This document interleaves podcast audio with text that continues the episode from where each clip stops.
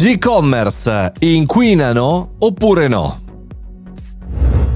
Buongiorno e bentornati al Caffettino Podcast, sono Mario Moroni e qui oggi davanti alla macchinetta del caffè virtuale. Visto che è sabato, puntata a due voci, ho un ospite, l'ospite di oggi è Marco Biasin, imprenditore, e-commerce manager, professionista, ha pubblicato anche un libro che si intitola E-commerce Food. Sicuramente è un personaggio a cui rivolgere questa domanda, a tratti anche provocatoria. E quindi arrivo da te eh, Marco, conscienti di tutta questa provocazione? Gli e-commerce inquinano?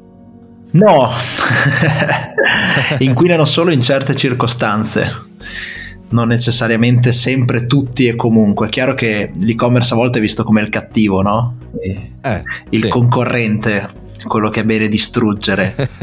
Mi piace citare Fabio Iraldo, uh-huh. docente di management ambientale della scuola Sant'Anna di Pisa, che dice: Anzitutto l'e-commerce non è nato per salvare l'ambiente. Ok. Ok, quindi eh, questo è chiaro, no? Non è il suo obiettivo. Eh, però c'è una ricerca statistica che dice che l'e-commerce inquina meno quando tu, cliente o utente, per andare a comprare offline avresti dovuto percorrere più di 15 km. Ok. In quel caso l'e-commerce risparmia inquinamento o CO2 nei trasporti. Ok, quindi diciamo se eh, ti devi spostare per più di un tot, attenzione che è meglio comprarlo online. Se compri online aiuti a risparmiare eh, emissione di anidride carbonica nell'ambiente tendenzialmente. È chiaro che il grande problema dell'e-commerce non è tanto i trasporti, purtroppo per quanto si possa pensare, è una gestione del catalogo che purtroppo fa sì che tanti e-commerce per servire il cliente, per mettere sempre il cliente al centro, che è sbagliato da un punto di vista etico e di rispetto nell'ambiente, purtroppo, si fanno si riempiono i magazzini di prodotti e questo fa sì che tutti i prodotti non venduti poi bisogna farci qualcosa e bisogna distruggerli tendenzialmente. Mi piace questa riflessione che il cliente non è al centro, perché effettivamente se ci pensiamo è una scelta egoistica anche per quanto riguarda il nostro pianeta. Eh sì, sì, perché eh, vuol dire preferire il cliente all'ambiente stesso. Quindi anche la nascita di queste società benefit, società che hanno un impatto sostenibile, devono per forza trovare compromesso tra un utente che è inconsapevole e ignorante de- dell'impatto ambientale che ha un suo comportamento di acquisto con quello che è la salvaguardia dell'ambiente. Manitese, statistica gruppo indipendente giornalistico, ha fatto una ricerca specifica, dice eh, facciamo un'ipotesi, 100 cellulari, 100 smartphone. Mm invenduti, cioè prodotti che sono entrati in magazzino, magari dei principali marketplace che si riempiono di mm prodotti a catalogo e poi non vendono quei prodotti, mm che li devono distruggere, 100 cellulari significano due piscine olimpioniche di acqua, water footprint, quindi impronta sull'ambiente dal punto di vista di acqua, e il viaggio Milano-Pechino in macchina quattro volte, wow. carbon footprint. Quindi tu dici io non prendo la macchina per andare a Roma da Milano, mm. sì, ma se tu eh, non avessi preferito una consegna veloce dall'e-commerce avresti risparmiato molto di più di non andare in macchina da Milano a Roma, ma molto di più. Wow. E mi chiedo sempre perché devono essere sempre distrutti questi prodotti, no? non so, regalati oppure svenduti.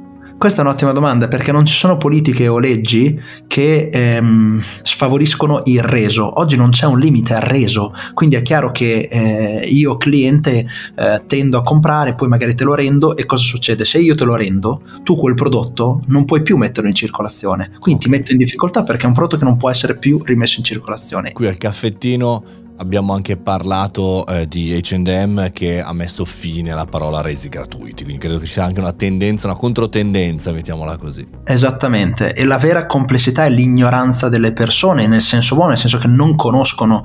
Io spingo tanto per tutti gli e-commerce nel dire che cosa un comportamento di acquisto significa in termini di impatto dell'ambiente. Ti faccio un altro esempio non serve sempre consegnare velocemente perché, anche qui una statistica, eh, la consegna lenta, cioè tre giorni di, giorni di consegna anziché il giorno dopo, significa una riduzione del 300% delle emissioni di CO2. Wow. Perché una consegna più veloce significa più mezzi in circolazione. È ovvio, è ovvio no? lo spazio di un furgone è sempre quello. Quindi se io devo consegnare la stessa quantità a più persone, eh, devo utilizzare più mezzi e quindi eh, una consegna lenta riduce del 300% le emissioni CO2. Questo è molto interessante e magari da tenere a mente quando acquistiamo quel prodotto che crediamo di volere immediatamente. A me accade spesso con i libri, no? lo vedo, no, devo assolutamente leggerlo, poi quel libro rimane sulla scrivania o nella libreria magari qualche settimana prima di cominciare a leggerlo e per cui ora mi sto quasi imponendo, non me ne vogliono i venditori online, chiaramente di libri, di comprarli solo nelle grandi stazioni quando, o negli aeroporti quando sto per partire. Corretto, è un tema di comunicazione e di consapevolezza. Se io vendo online sono io che devo aiutare l'utente a capire che se non è un problema è meglio aspettare perché dobbiamo trovare compromesso tra i suoi desiderata e l'ambiente stesso. C'è anche un altro argomento se vogliamo citarlo, quello che i siti e-commerce devono essere appoggiati su delle case, i cosiddetti hosting, i server. I server uh-huh. consumano energia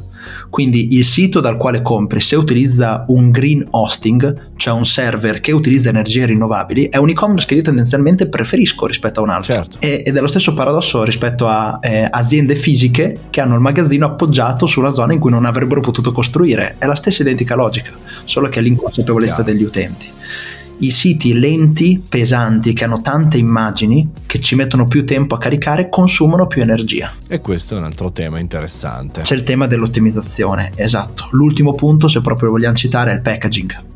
Eh, purtroppo uh-huh. l'e-commerce, questa è una ricerca di Corepla, Consorzio Riciclo Imballaggio di Plastica, dice che l'e-commerce pesa il 15% del totale della plastica messa in consumo, ovviamente legato al packaging. Quindi io, consumatore Marco Biasin, preferisce acquistare da e-commerce che mi dicono che utilizzano un, un packaging plastic free, perché chiaramente riduce tanto la plastica nel mercato. Mi sembra Marco che tutto questo ragionamento lo possiamo diciamo eh, sintetizzare in maggiore responsabilità, consapevolezza e quindi decisione eh, de, di chi acquista, di chi va su un sito e vuole acquistare. Eh, se ci fosse più il mercato che dicesse appunto ai eh, merchant, a chi vende online che cosa vogliono perché lo conoscono, perché lo sanno, probabilmente il mondo sarebbe diverso. Però anche una, una mano ecco, dei, dei, produttori, di chi vende online, di spingere questi, questi, queste informazioni.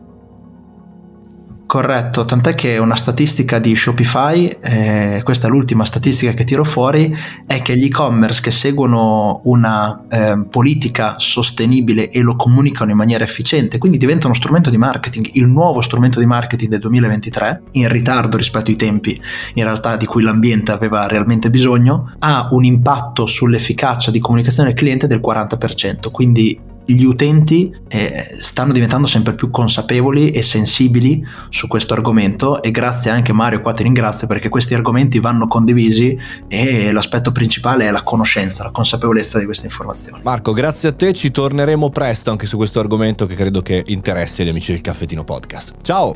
Grazie, ciao! Se la pensate in maniera diversa, chiaramente scrivetemelo, commentate e magari potreste essere voi il prossimo ospite del caffettino a due voci o anche, solamente se non la pensate in maniera diversa, se avete qualcosa di interessante da dire. Io sono Mario Moroni e questo è il Caffettino Podcast, 365 puntate l'anno. Ormai da più di 1200 puntate, comincio a diventare vecchio, ma sono qui anche domani. Buona giornata e buon weekend.